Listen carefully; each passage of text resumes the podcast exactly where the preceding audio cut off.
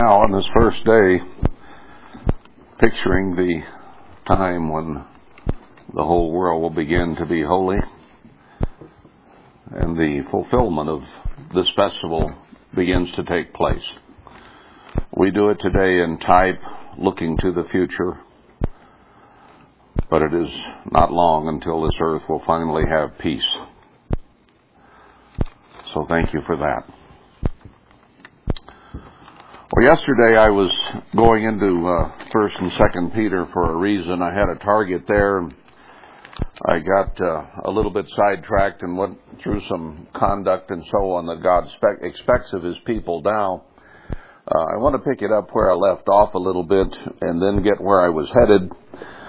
But we talked quite a little about becoming holy as God is holy.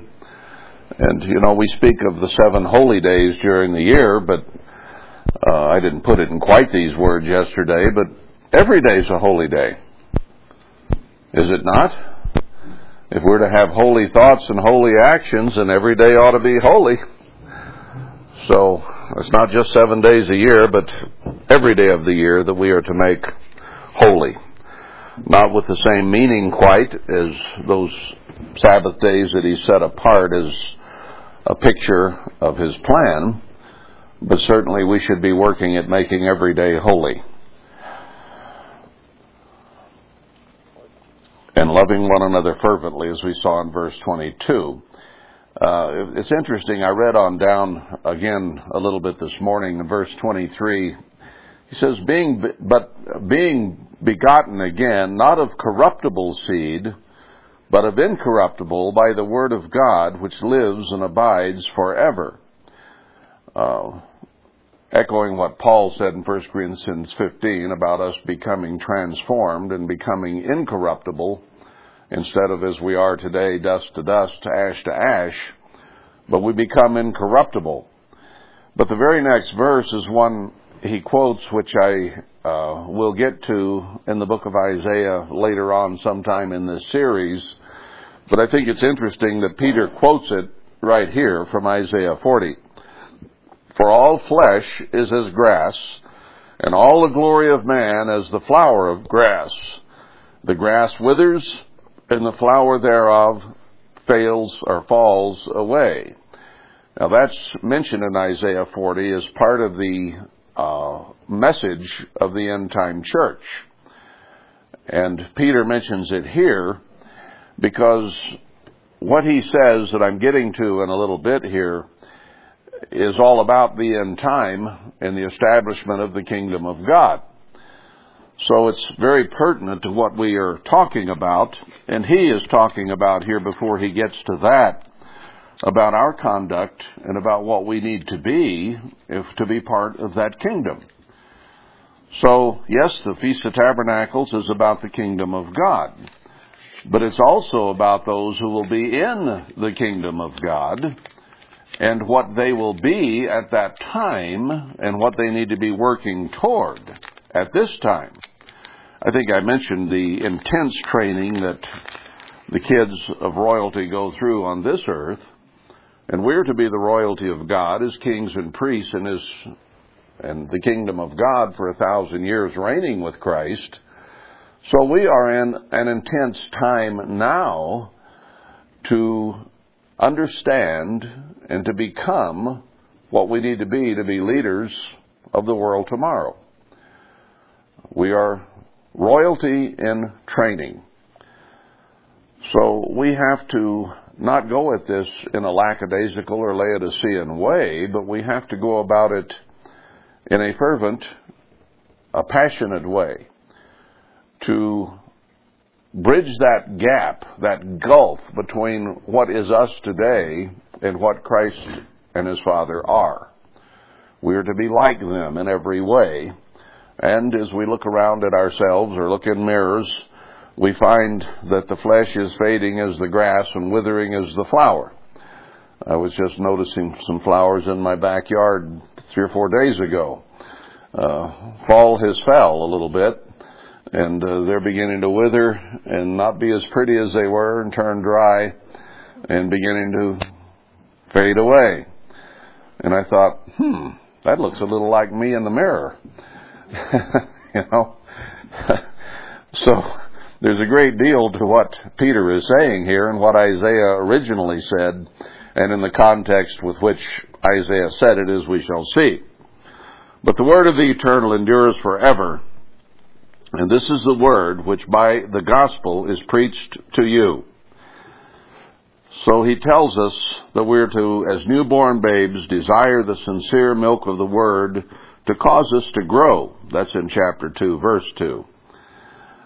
Uh, and he calls us in verse 5, not blockheads, but lively stones.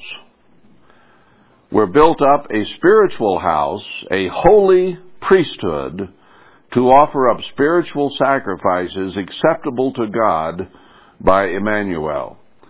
So we're not to be lumps on the ground. We're to be lively stones. Uh, part of the temple of God. He says that he, he is, Christ is the chief cornerstone there in Ephesians 2.20. But we are also the blocks that are laid to build the temple. So we're likened to bricks or lively stones, but we're not to be dead stones. Uh, the rocks don't talk to you very much. They might echo what you say if you're out in the mountains, but they don't talk to you. Uh, we are here to be alive, building blocks. So this is something that Peter takes very seriously. He goes on down uh, verse 8 and talks about how Christ was a stone of stumbling and a rock of offense, even to them which stumble at the word, being disobedient whereunto also they were appointed.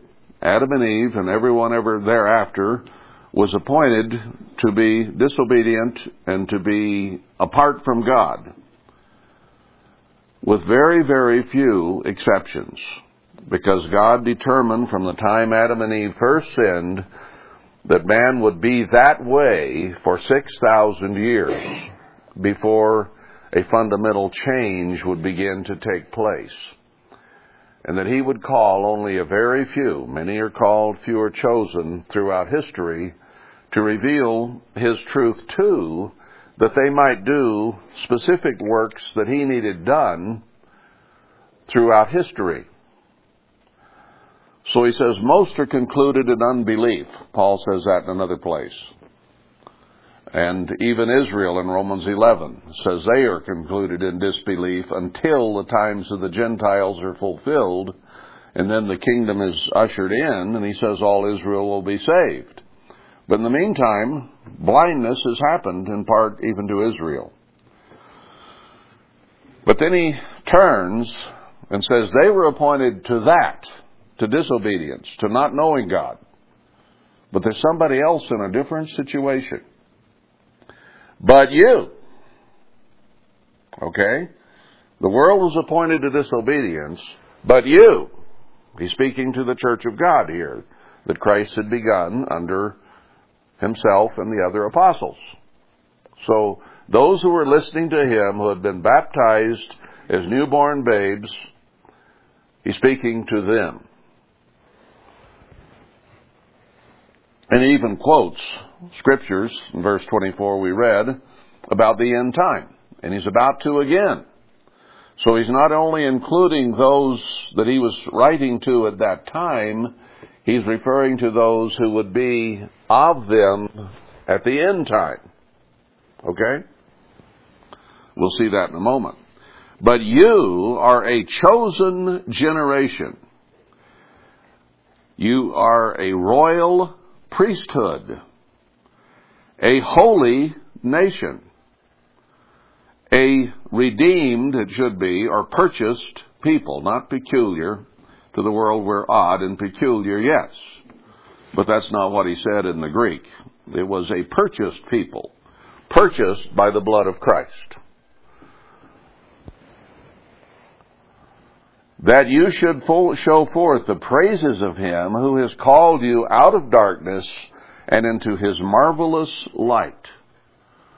The world is in darkness, the darkness of Satan, but a few have been called out and shown the light.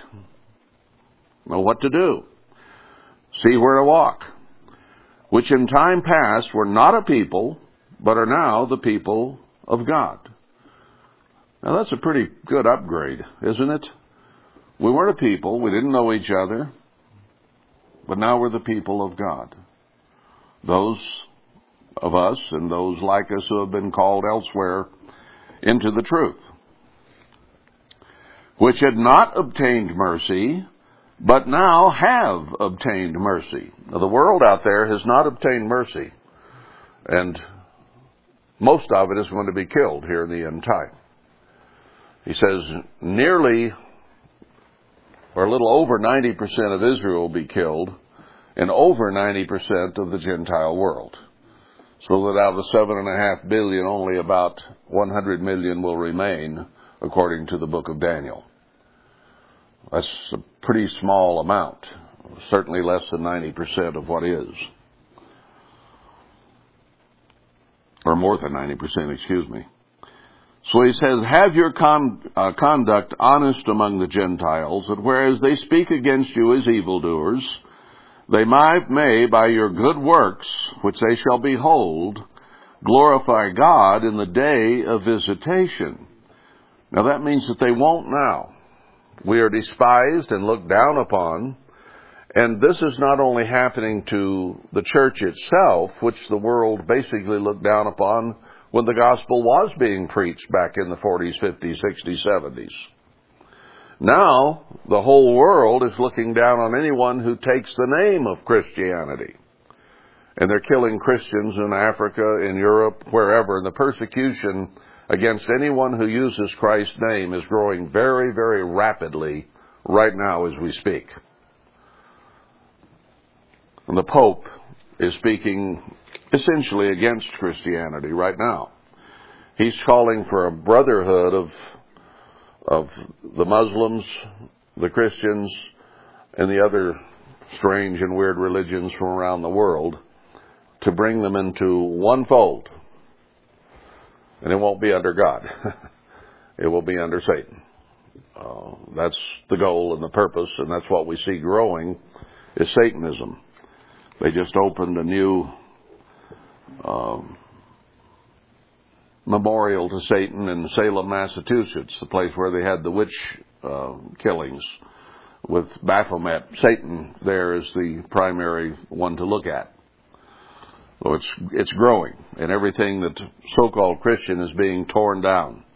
You can be put out of school and put in jail for mentioning Christianity now, but the, the Muslims get to get their prayer rugs out at school. And that's fine and dandy, even in this country. So we will be we we will be looked down upon more and more, but they will glorify God for what they see in us in the day of visitation. What do you mean visitation? When God begins to visit the terrible things that are going to happen to the people of this earth. When he visits the plagues and the troubles of the book of Revelation on the world. It is coming very, very soon now. Okay, let's go on to chapter 3. Now, he ties this end time uh, that he's talking about in here uh, with something very important. Uh, he says in verse 16 of 1 Peter 3, having a good conscience, that whereas they speak evil of you as of evildoers, they may be ashamed that falsely accuse your good conduct in Christ. For it is better if the will of God be so that you suffer for well doing than for evil doing. It's better to be falsely accused than correctly accused, is it not? So don't worry about it. For Christ also has once suffered for sins, the just for the unjust. He suffered for us who are unjust, that he might bring us to God, being put to death in the flesh, but quickened by the Spirit. So his death and resurrection was to bring us to God. We had not had access to God the Father until the veil of the temple was ripped when Christ was killed. And now we have access directly to the Father through him. I mentioned to someone, oh, I guess it's been three or four years ago, that there's nothing in the scriptures that say we ought to pray to Jesus. You should have seen the shocked look on that face. It's not there. You cannot find a scripture that says pray to Jesus. And yet that's what the whole Protestant world does. What did Jesus say? He says, pray the Father. That's what he said. In his name, or by his authority, or through him.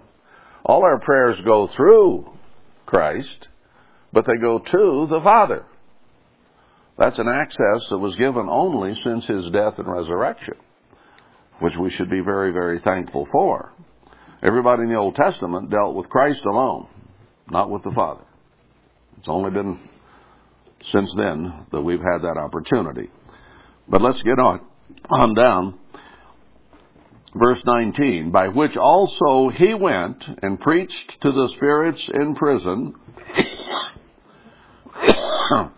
which sometime were disobedient, when once the long suffering of God waited in the days of Noah, while the ark was preparing, wherein few, that is, eight souls, were saved by water.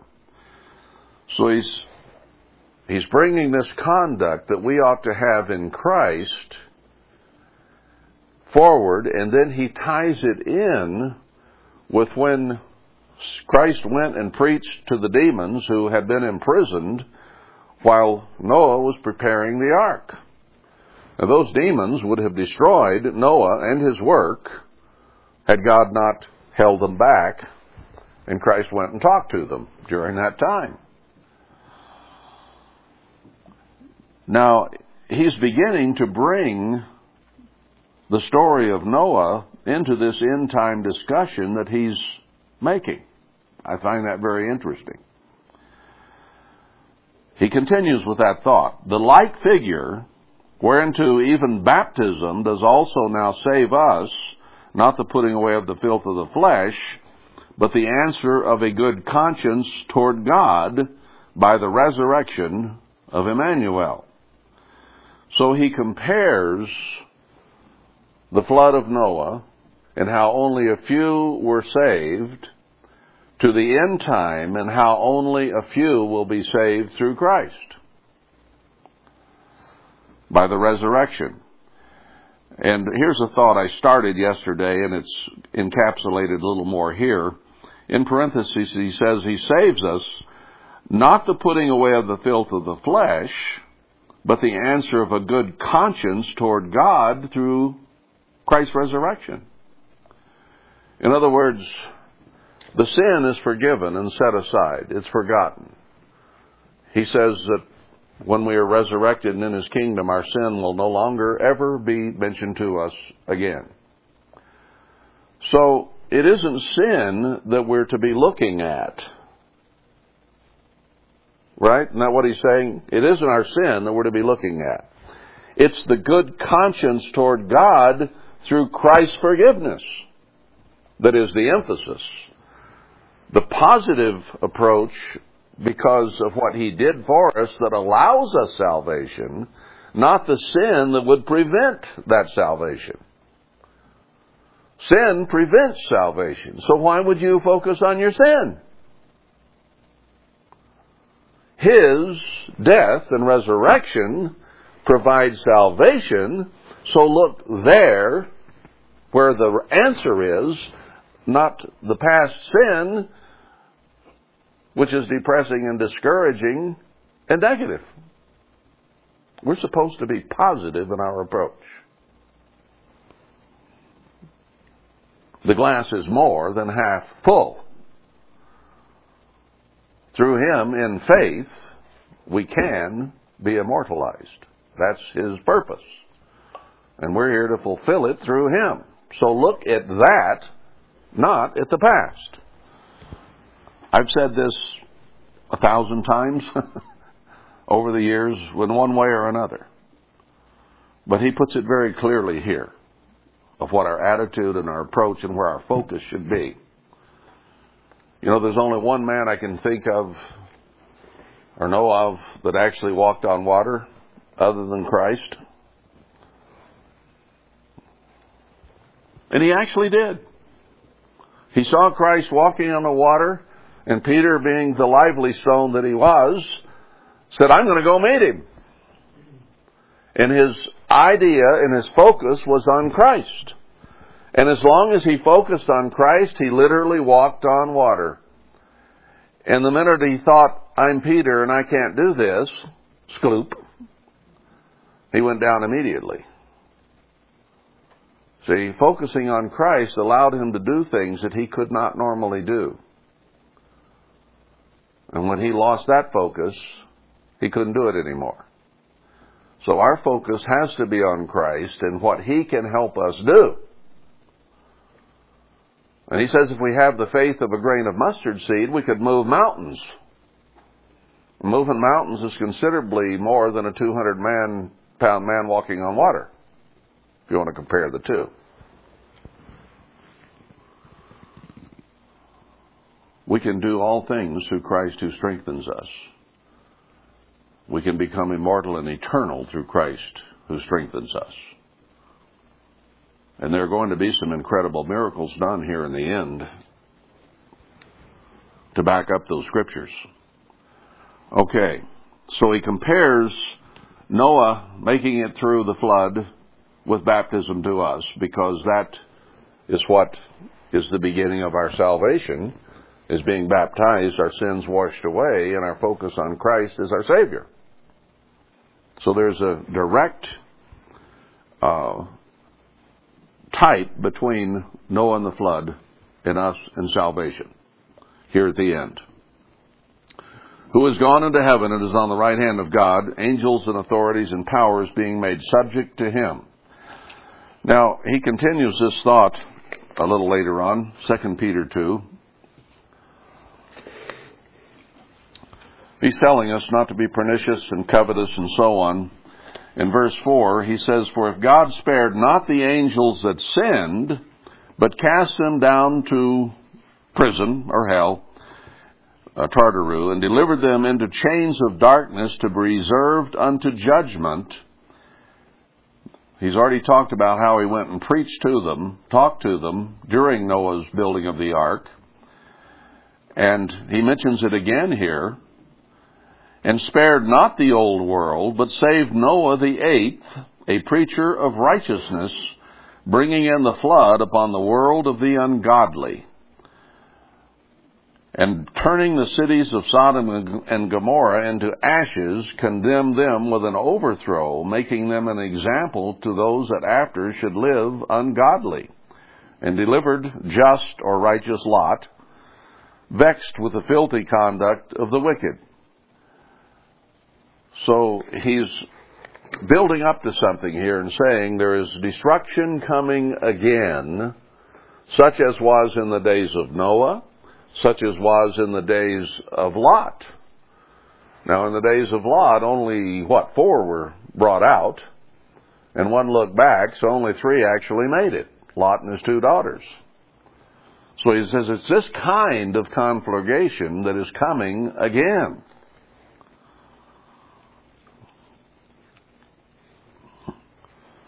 Verse 9, the Eternal knows how to deliver the godly out of temptations and to reserve the unjust to the day of judgment to be punished. Now let's go on to chapter 3. There's a lot in here, uh, but I, I only want to pick up certain things for the moment. Chapter 3, uh, let's go to verse 3. Knowing this first, that there shall come in the last days scoffers walking after their own lusts. You can have the truth. You can speak those things that were spoken by the holy prophets and of the commandment of the apostles, as he says in verse 2. But there'll be those, those who scoff, who don't believe it. And they'll walk after their own desires. And say, where is the promise of his coming? For since the fathers fell asleep, all things continue as they were from the beginning of the creation. Now this is a position that a lot of people take. Peter's about to debunk it, and in a pretty powerful way that is specific. Specific. Eh, I don't see things being any different. You talk to people in this country, oh, you know, everything's going along okay. They're having a little trouble in Washington, but they'll vote in so and so and everything will be okay, depending on what your leaning is. I've talked to people from Europe quite a bit in the last year, uh, and I've asked quite a few of them, uh, probably more Germans than of any other country, what do you think about all these Muslims coming in on these boats, and they're coming in by the thousands, tens of thousands. And we're reading over here about rape and murder and all kinds of things, and how they're changing your customs, how they don't intend to learn your language, but they intend to turn you into Muslims. And they say, oh, it's no big deal to us. I've been surprised by their reaction because we see it here. They're coming in in certain areas, especially in Minnesota and, and Minneapolis. I don't know where that gal with the turban is from that uh, is in Congress now. Uh, probably from up there. I don't know. Some, it's somewhere where a lot of Muslims obviously have settled, so they voted her in. She's in the U.S. Congress, dedicated to the destruction of the United States. And these people say, "Oh, I don't know. There's nothing wrong. I'm I'm working over here, and we do this, and they hardly notice anything going on." You realize we have probably millions of UN troops, Chinese troops, and Russian troops in this country now that have moved in in the last 10, 15 years, and most Americans are blissfully unaware of it? Going on. Things are just like they've always been. I got my job, I got my IRA, I got my 401k, I got a little money in the stock market, and oh, it's doing wonderfully, and everything is okay. They don't see destruction coming. God says it will come suddenly. They'll say peace, peace, and then sudden destruction. That's the way it's coming according to God's Word. Not mine, God's. So, they'll scoff. Where is the promise of his coming? Oh, yeah, right.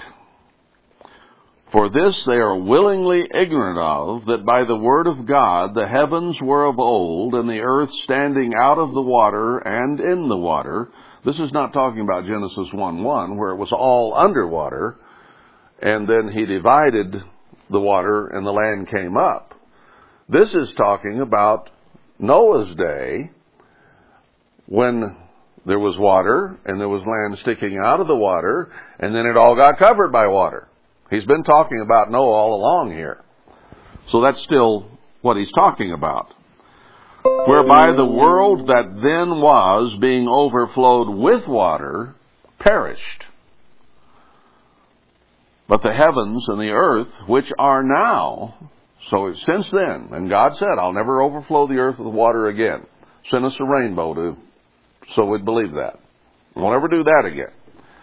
But he says, we got trouble coming again, which are now, by the same word, are kept in store, reserved to fire against the day of judgment and perdition of ungodly men. So he says there's another destruction coming not by flood, but by fire, by trouble of all kinds, as described in other prophecies. But beloved, now he tells us something here that is critical and important and specific. But beloved, you, members of the church, be not ignorant of this one thing that one day is with the eternal as a thousand years, and a thousand years as one day. Now, he's just discussed how people will say, eh, this thing's going on, it's going on, and we've got climate change, and this will happen and that'll happen, but everything's okay. And even the alternative media today that say, yes, there's a big depression coming, as big as 1929 or bigger, they say if you'll just get silver and gold, you'll come out on the other side and you'll be fine. That's as far as they go. Except the ones that say, talk about the uh, clandestine hernia, isn't it? The secret rupture. I joke. Uh, the secret rapture that's coming to them. They'll, they'll be raptured away from all this trouble. So there's a certain amount of people that believe in that. Well, you know, there is a certain verity or truth to people being raptured away. When Christ returns, he's going to take the 144,000 to meet him in the air. It's not the same understanding and belief that the Protestants have about the secret rapture, but it is a specific number of people who will rise to meet him. It will not be secret, however. When he returns, every eye will see him. So there's nothing secret about it, but they are picked up and carried up into the heavens to become the bride of Christ. So it's not secret, and uh, you can use the word rapture if you want, but resurrection I prefer since that's the one God uses. It is not a secret rapture, it is a public resurrection. Okay? So they have a little truth, as usual. Very little. But don't be ignorant that one day is with the eternal as a thousand years, and a thousand years is one day. So, as we saw yesterday, he had creation week, and each day represents a thousand years in his plan. And Paul confirmed that in Hebrews 4, saying that the Sabbath is the picture of the millennial rest that we are to enter. Haven't entered it yet, but it is to be entered. So he's saying things aren't going to just go on and rock on and on. A thousand a day represents a thousand years. He's saying there is a limit to the time that man has on this earth. He's quoting Numbers 14:34. And he's referring to the 7 days of creation representing each a thousand years. So a 7,000 year plan.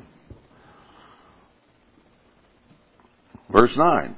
The eternal is not slack concerning his promise, as some men count slackness. In other words, he's going to be on time. We only have 6,000 years, and then the immediate transition into the millennium, the Sabbath of rest for a thousand years. Okay? It'll come on time.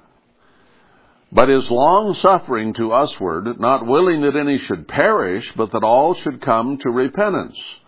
Now Peter's saying there's a limited time here, and he's not going to be slack concerning that, but he's not going to speed it up either because he wants us to come to repentance. He's working with us. He's hoping that we be what we should be so that we can be part of what he's doing. But the day of the Lord will come as a thief in the night, in which the heavens shall pass away with a great noise, and the elements shall melt with fervent heat, the earth also and the works that are therein shall be burned up. Seeing then that all these things shall be dissolved, what manner of persons ought you to be in all holy conduct and godliness? Now, he's not saying there that everything on earth is going to be burned up and become a charred cinder.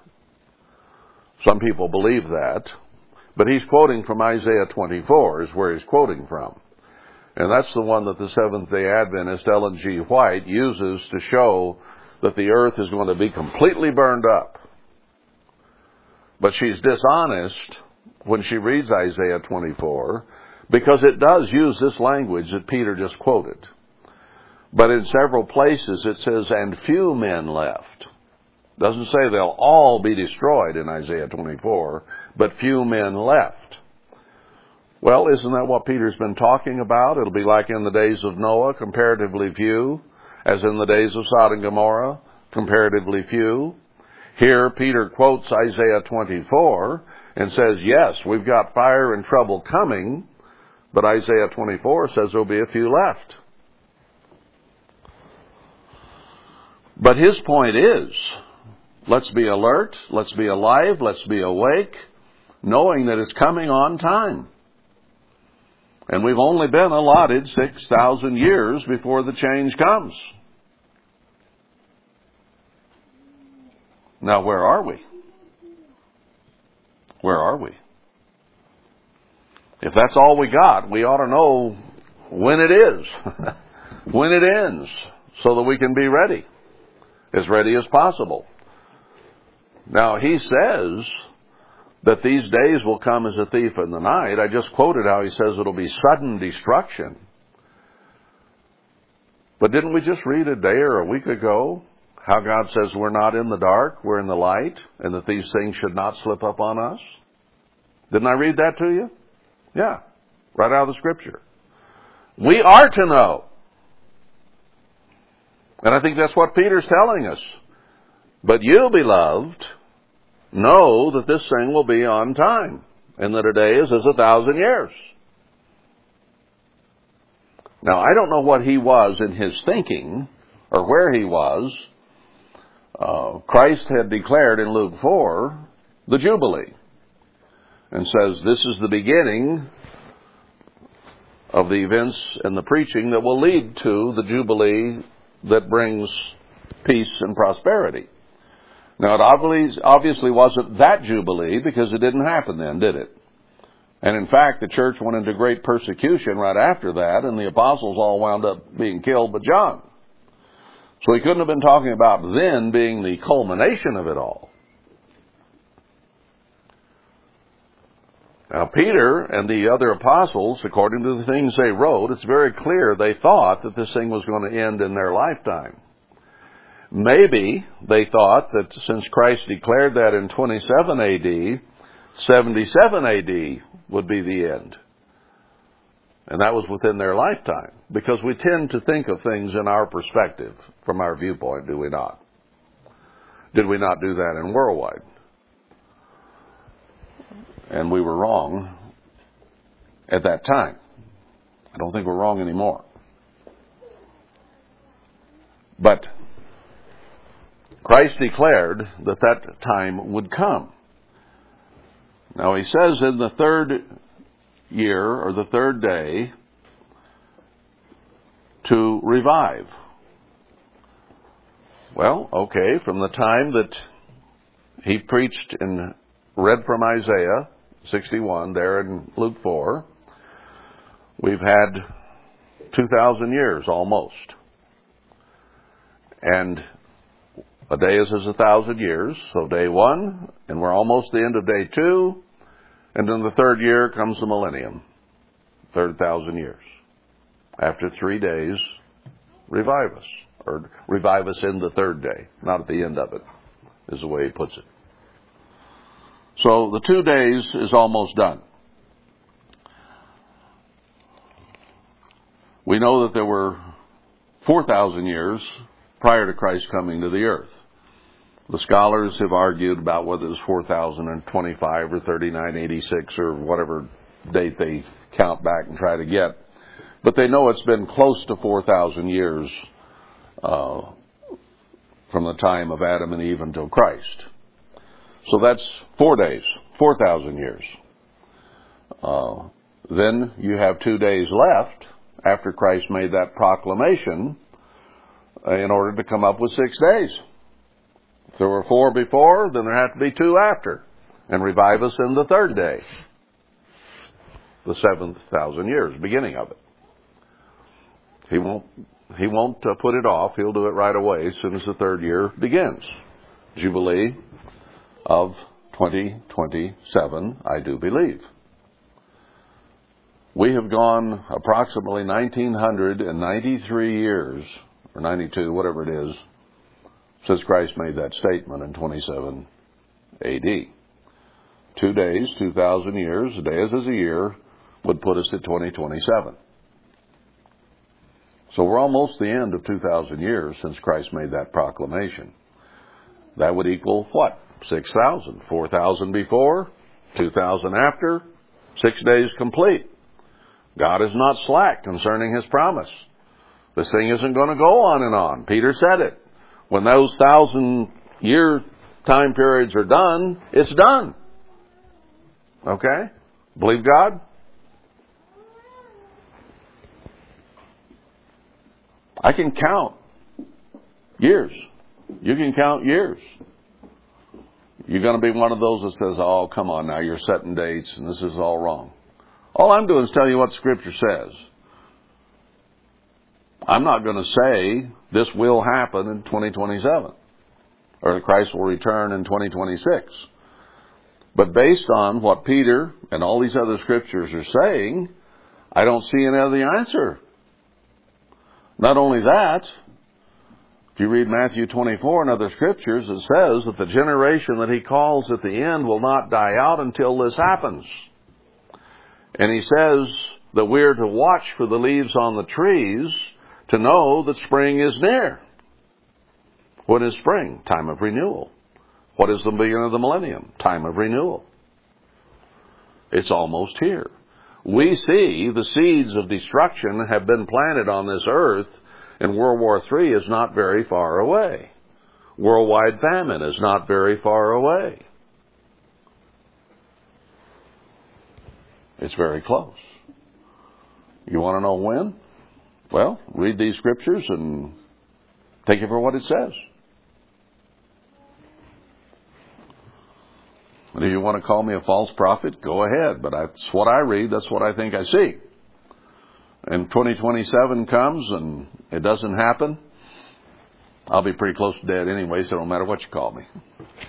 I don't care. All right? Now, that being said, I think we need to have some perspective and perhaps some of you younger people need it also, of where we've been and where we're headed. We all need to know where we're headed. But sometimes to know where you're headed, you gotta kind of know where you've been. Know what I mean? Now, if Christ said, the acceptable year of the Lord was 27 AD. He proclaimed that, probably at atonement, I would imagine. Then we should expect somewhere along the line that if 50, the 50 year Jubilee increments were stated as being in play right there, he was announcing that that was a Jubilee year, the acceptable year. So all you got to do is start counting forward in 50s until something important happens. Did anything really, really important happen in 1245 AD? Or 1336 or 1704 or pick a number that happened in a 50 year increment from 27 AD. I guess you could go through history and count it every 50 years and look at history if, there is any and see what happened in those times. But Peter is tying it here to the fires and the trouble and the destruction at the end time. Right? So, if there were six thousand years, and two of them, two of those thousand years came after Christ, it would be sometime toward the end of those two that we should begin to look for something, I would think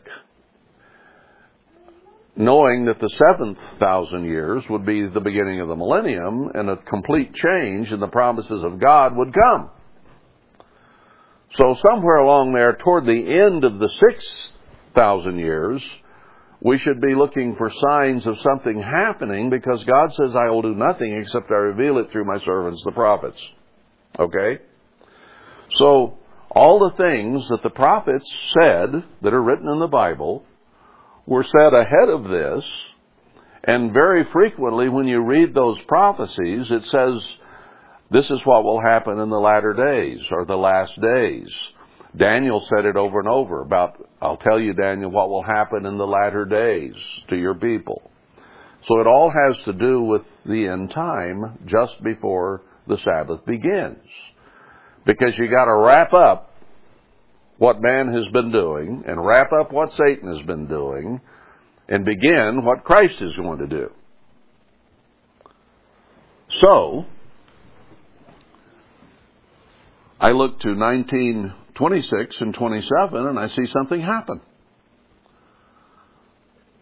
This is in the autobiography of Herbert Armstrong. If you younger people haven't read it, you probably should.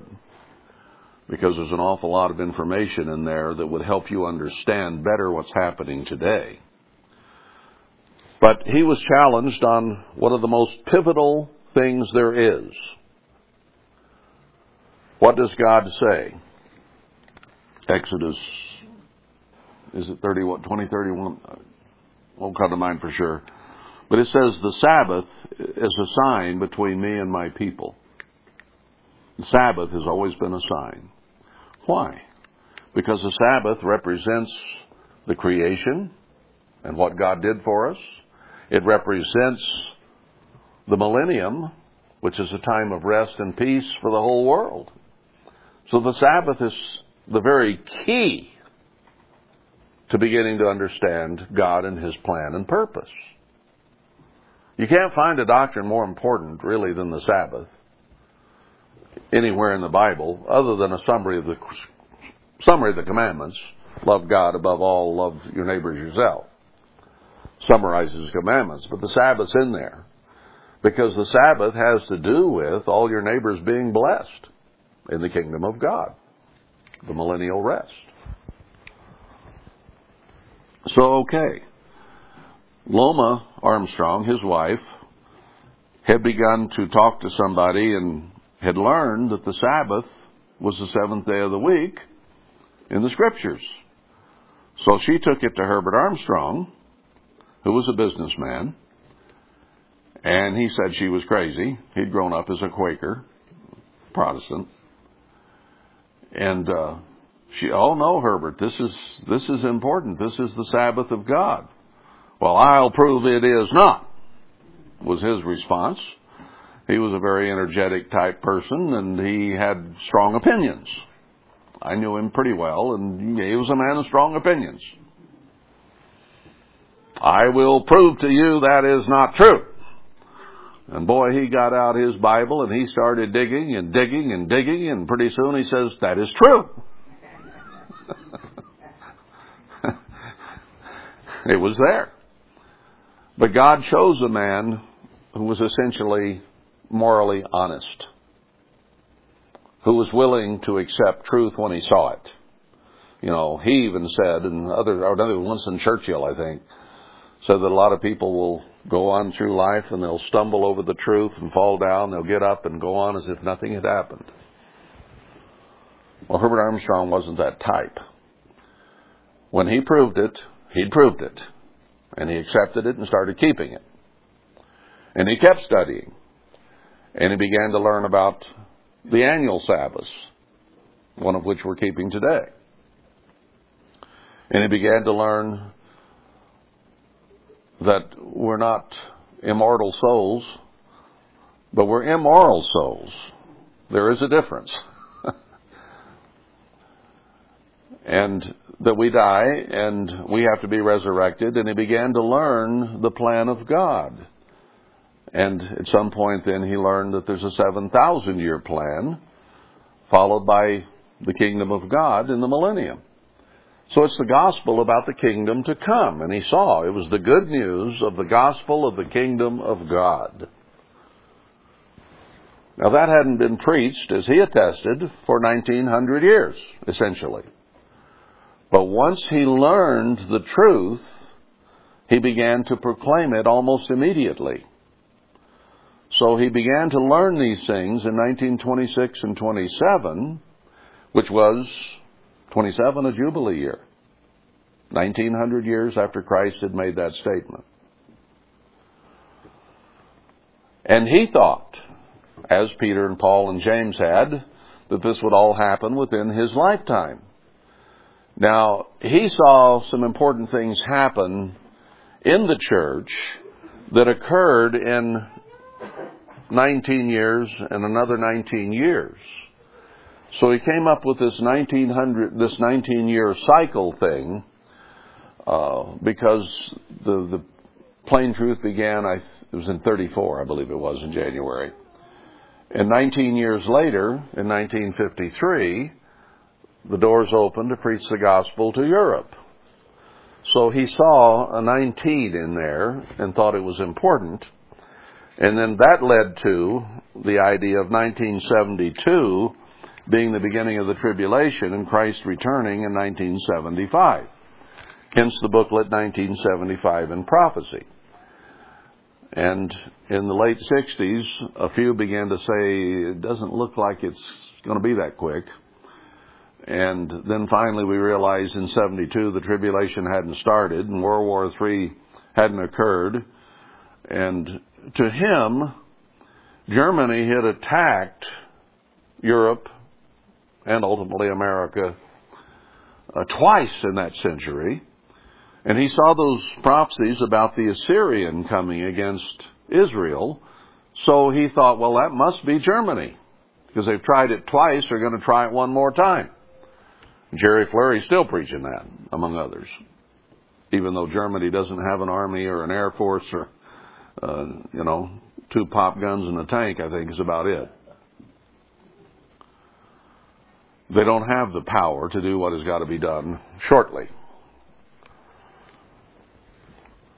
Okay, he understood doctrinal truths that got us enough understanding of the plan and the purpose of God.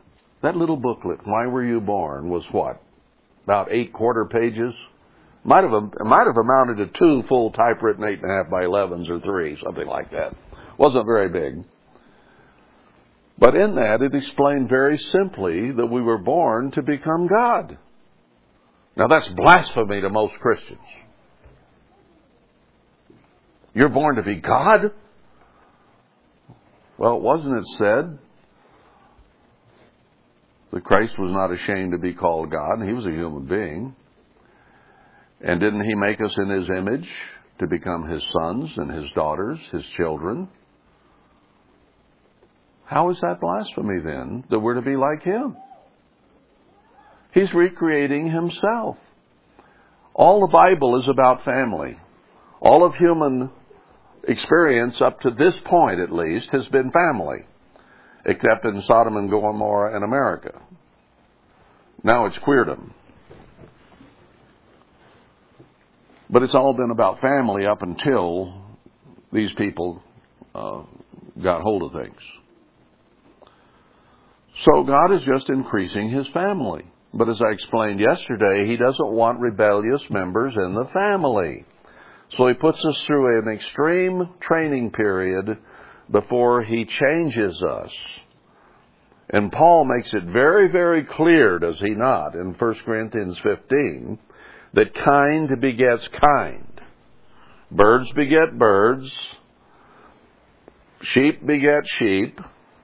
People beget people. God begets like kind himself. His family. Did any of you marry a donkey or a sheep or a dog? Maybe a jackass. I give you that. But no, we married like kind, didn't we? We married a person, a human being. And God says any kind of bestiality is completely perverted. So he wanted us to marry like kind. Male and female made he them and only male and female. Somebody recently told me, well, you take religion out of it, and why should we get married? We can just live together. And if we get tired of each other, we can move on and live with someone else. Because apart from religion, there's no basis for marriage. And he's right. God instituted marriage in the garden.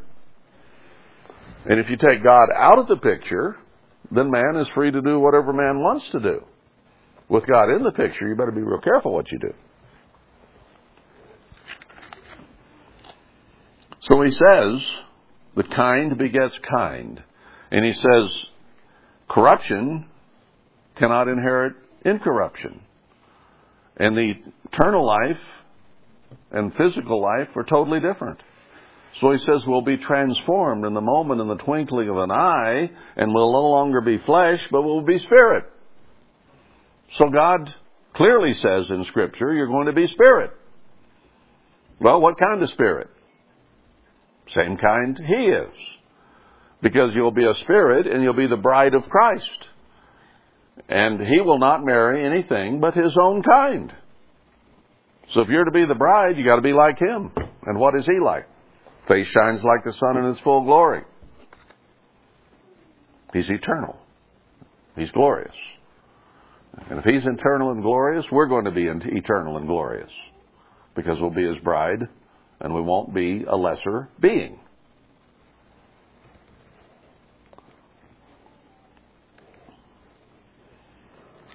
Now, Herbert Armstrong understood that. And he preached that. And then he wrote Mystery of the Ages years later, where he made that little Why Were You Born booklet into a full size book explaining this mystery of God. And the mystery will not be solved, as Peter said, I mean, as Paul said in 1 Corinthians 15, until we are transformed and the mystery evaporates. It's still difficult for me to imagine what God really is and to imagine being that way. But that mystery will clear up suddenly. Boom. Eureka. So, he understood those things, but he was not up to date too much on prophecy. He didn't really understand all the things that would occur and how long it would take. Okay? So, he knew trouble was coming. He knew the end was coming. But God did not reveal to him the time frame. Why? He wasn't going to be around. Didn't need to know. Paul, I mean, there's, there's precedence for that. Peter, James, Paul, all of those guys, according to what they wrote, as I said, expected it to come during their lifetime. Now, Christ knew that it wasn't coming, but he just didn't tell them. You know, he didn't always tell all the truth, nothing but the truth. Sometimes he spoke in parables so that they would not understand, could not understand. I heard in the Methodist Church in Sunday school that he spoke in parables to make everything so clear for everybody. And then he says, I spoke in parables so they couldn't get it. That's his words. No, he doesn't always tell the truth. Now, he doesn't lie, but he just doesn't tell you everything. There's nothing wrong with that. Now, when you need to know, he'll let you know. I think we're at the need to know place. This thing is not very far away when 6,000 years is going to be up. If I can count it all. And he says that, that might even be cut short. Didn't he? So not only are we on a very short leash, it might get shorter. So we don't know the exact day and hour. Uh, I don't think he's going to cut the tribulation short, though. People have thought, well, that's what he'd cut short. I don't think so. He said over and over, 1260, three and a half, 42 months. I don't think he, by his own word, can cut that short. He says he would cut it short lest no flesh be saved alive. When will we be in jeopardy of no flesh being saved alive?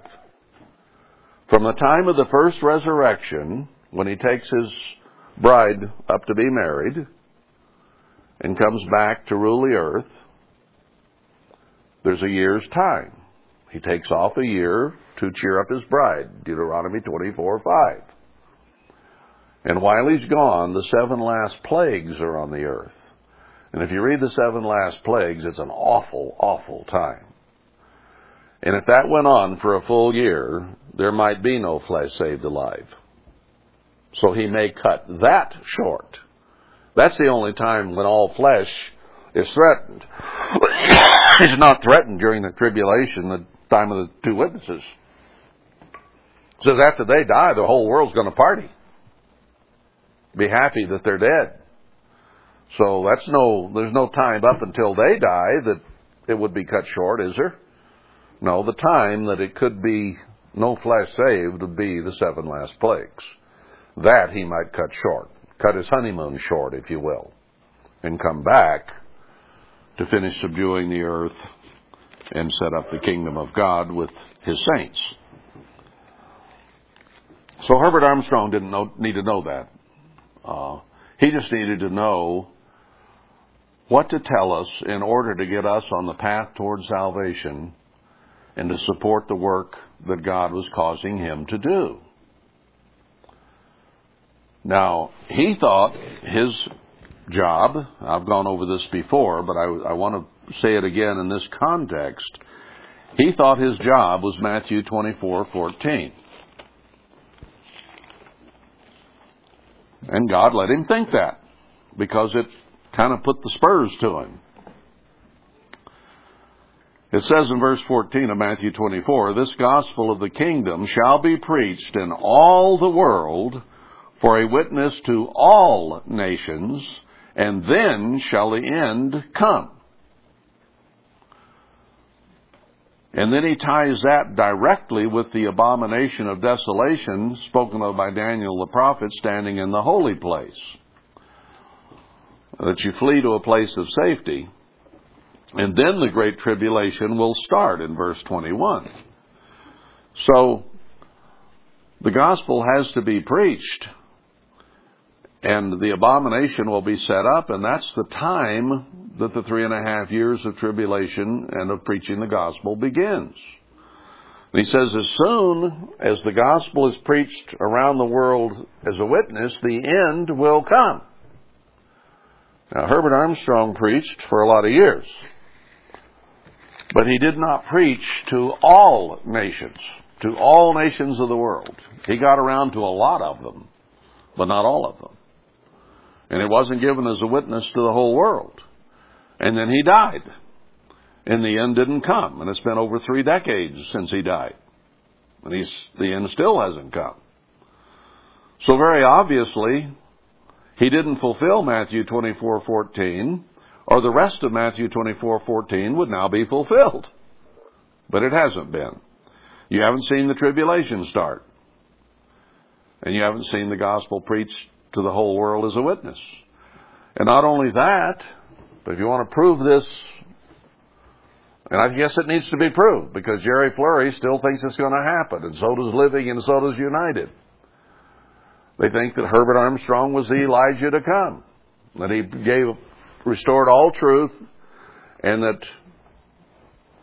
when he was done, the end would come. Well, read the Revelation 11. It talks about the plagues of Egypt and all those things that the two witnesses are going to do. Have we seen those things happen? No. That hasn't happened. Herbert Armstrong didn't do that. Ted Armstrong didn't do that. They didn't do it. They didn't perform any miracles like that. So how could they have been the final Moses and Elijah? Couldn't have been by that very testimony. We're still here. Still yet to be done.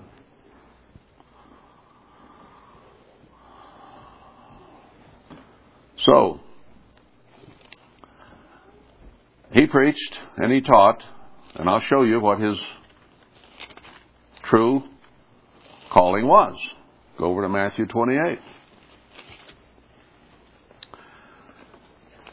He had the same uh, calling that the disciples become apostles had. Go you therefore and teach all nations, baptizing them in the name of Christ. This is uh, This is very badly mistranslated here and is one of the primary ones that's used to prove the Trinity. But if you go to the Greek, it's not in there. And everywhere else you find baptizing, it is in the name of Jesus only. Or Emmanuel, as we are told to call him today. Same being. So this is not true, but their commission was to go as far as they could to all nations that they could reach and baptize people, bring them into the church, teaching them to observe all things whatsoever I have commanded you. And lo, I am with you always, even to the end of the world. So, he's saying here that he was giving a commission to his ministry, which then consisted of 12 men. It was later expanded through ordination to include others. And what they were to teach was everything that he had taught, all things he had commanded. And that he would be with that effort all the way to the end of the world. That means that he's still with the idea of preaching everything he taught by those he is commissioned to do it until the end of this age comes. Well, Herbert Armstrong was part of that. And I think his overall commission within that was that many would be called so that few could be chosen. and what kind of a message did he give? Now, I can remember from a child back in the early 50s listening to XELO and XEG from Mexico, uh, barely on the car radio. And he was giving some pretty strong messages back then. I can remember him going through Ezekiel, that comes to mind in particular as a memory, where he was really getting on this nation and saying if we don't repent, that we're going to be a third go into famine and pestilence, a third into uh, war, and a third taken captive. I remember him quoting those scriptures, and it was pretty powerful. He wasn't a pipsqueak. When he said it, he said it loud and long. So he did give somewhat of the prophecies about the end of the age. But it morphed into a friendlier gospel for the most part. You didn't hear him speaking like that in the 60s and 70s and 80s. You heard more of a overall, it was uh, there's there's a way of give and a way of get. I was, I was trying to bring that back. There's a give way and a get way, and if you do the give way, then you'll come under the peace of God. If you do the get way like the world is, then you're under the influence of Satan and so on. so it wasn't a proclamation of disaster as more it was as it was a friendly calling type of message. And then Ted Armstrong almost got away from preaching the gospel at all. He was more into just trying to convince us that there was a creator God instead of evolution. So we heard about platypuses and whales and hummingbirds for 20 years. Used to irritate me. Still does when I think about it. And he tried to get me to do some of the writing of those programs for him when I was a senior in college. He wanted me to do research on bees and how they proved that there had to be a creation. And that was his, my first assignment. And that sat on the desk on the left corner for the rest of my senior year. And I could not make myself do it for some reason. Had I, I would have wound up on his team in Pasadena. And me being on his team would have been a disaster. And I will not explain that. God didn't want me there. When it came time for manpower meetings and they were trying to decide what to do with the seniors from that year, he said, I want Darryl here to help me.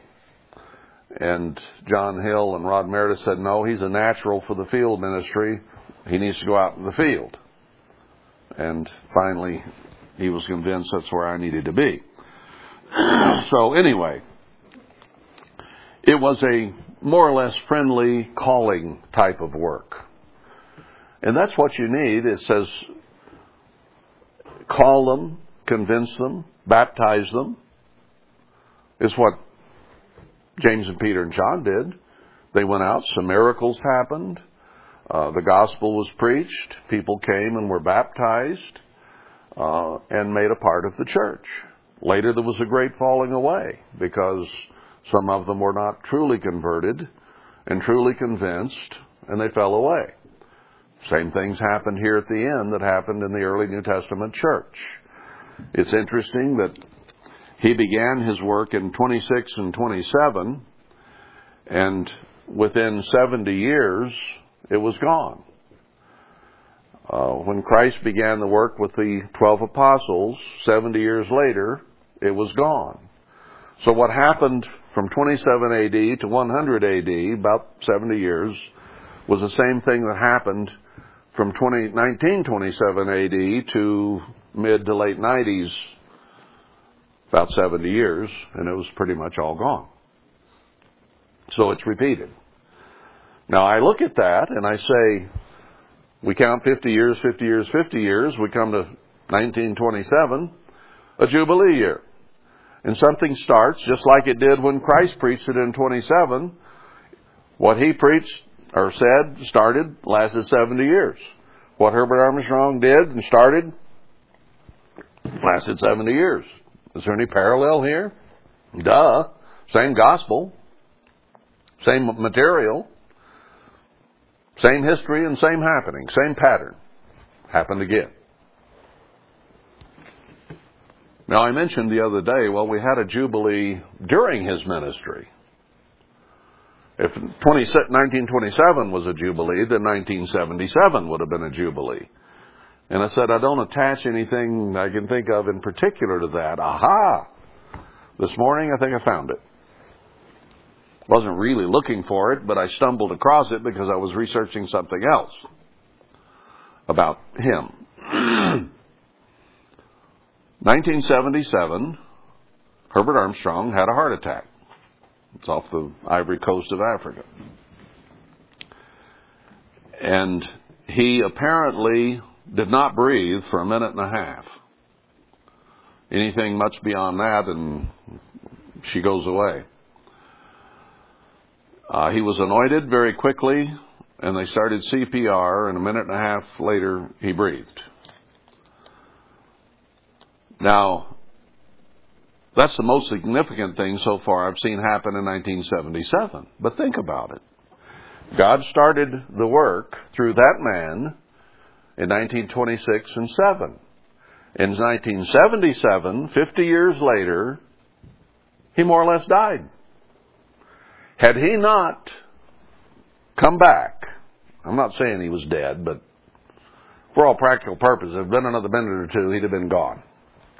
Had he died in 1977, the work would have stopped right there. Wouldn't have been finished. Without him, it would have fallen apart in 1977. So what happened in 1977? The work almost died. Just as it's almost going to die or will die right here at the end of the next Jubilee period. But God gave him an extension of life whereby he finished what he needed to do. After he came back to, I don't know how soon after, might have been a day or two or a month, I don't know. But he prayed that God would give him another 10 years of vigorous life to finish the work, was his prayer. And he lived for one month shy of nine years after that. he told me in the last time that I talked with him in 1983, we were going into his office for a conference, and he says, Excuse me a minute, I have to go take these heart pills. He says, I know I probably shouldn't do it. But he says, If I die, the work will fall apart. That was in 1983. In 1986, he died, and the work began to fall apart. but his job was finished. He had made a great calling work. And the extent of what happened under him is truly amazing if you stop to think about it and look at it. He was a failing businessman who had made some money in Chicago, but it went away. He tried advertising and things in Oregon, and it sort of it didn't work, and he had to pray for a dime for milk for the baby, and someone brought him a dime, and on and on, stories like that. And then he moved to Pasadena, and I think God did that. Ezekiel 17 pretty pretty well proves it. I won't go through all that to, today. We're already done, aren't we? Uh, but in 1977, he lived. So there was a certain liberty that he was given, a certain opportunity, a certain freedom to continue his work. I think that's significant. Now, it wasn't the final Jubilee because that one's going to be fireworks everywhere. But all of those between 27 AD to 1927, not much happened, but in 1927 it did. An end time work began. And I think I'll probably have a little more to say about that uh, tomorrow. But we'll stop for today with that thought that it continued. We'll see where it went because we need to know what all happened and why it happened the way it did in order to know what's coming next because it's critical to us. It's close. Closer than it's ever been, at least. So hold that thought and we'll continue tomorrow, God willing.